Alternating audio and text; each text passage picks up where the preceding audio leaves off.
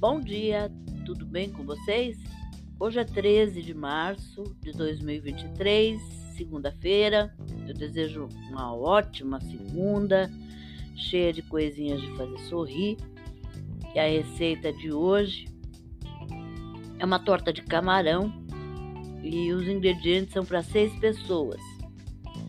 Para a massa, você vai precisar de 3 xícaras de farinha de trigo, uma xícara de chá de manteiga ou margarina, uma gema, uma colher de café de sal e uma gema depois para outra gema para pincelar a massa. Para o recheio, 500 gramas de camarão, 200 gramas de cogumelo fresco, duas maçãs médias, meia cebola picada, dois dentes de alho, três tomates médios, caldo de um limão, duas colheres de sopa de azeite, sal a gosto, um ramo de cheiro verde, amarradinho. Você não vai picar nada, você vai colocar só para dar o gostinho. Uma colher de sopa de manteiga, uma cebola. Um modo de fazer. Perdão, mas eu estou me recuperando da gripe ainda. Misture a manteiga ou margarina com a gema. Junte a farinha de trigo peneirada com sal. Amasse bem. Ela deve ficar uma massa mole e homogênea. Se ficar um tanto dura, coloque mais uma colher de sopa de manteiga ou margarina. Aí você deixa repousar por 20 minutos, coberta com guardanapo ou um pano de prato limpo. Em seguida, abra com as mãos e forre com ela uma forma untada. Prepare o recheio.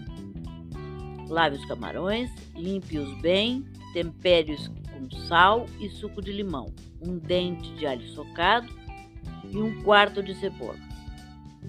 Lave os cogumelos, corte-os em fatias bem finas, refogue-os em meia colher de sopa de manteiga e deixe refogar. Quando uma parte de seu cozimento tiver evaporado, retire do fogo e reserve.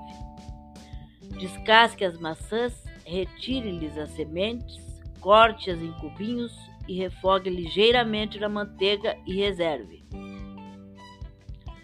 Leve ao fogo uma panela com azeite, refogue o restante da cebola, o outro dente de alho, perdão, Junte as, os tomates picados, sem peles e sem sementes, e o ramo amarrado de cheiro verde. Cozinhe em fogo brando até os tomates se desmancharem. A parte, frite ligeiramente os camarões, despeje-os no molho de tomate e cozinhe-os durante 8 minutos. Junte o cogumelo e as maçãs e deixe no fogo por mais 2 minutos. Misture bem, apague o fogo e espere o recheio esfriar. Retire o cheiro verde e recheie a torta. Cubra com a parte restante da massa, pincele a torta com a gema.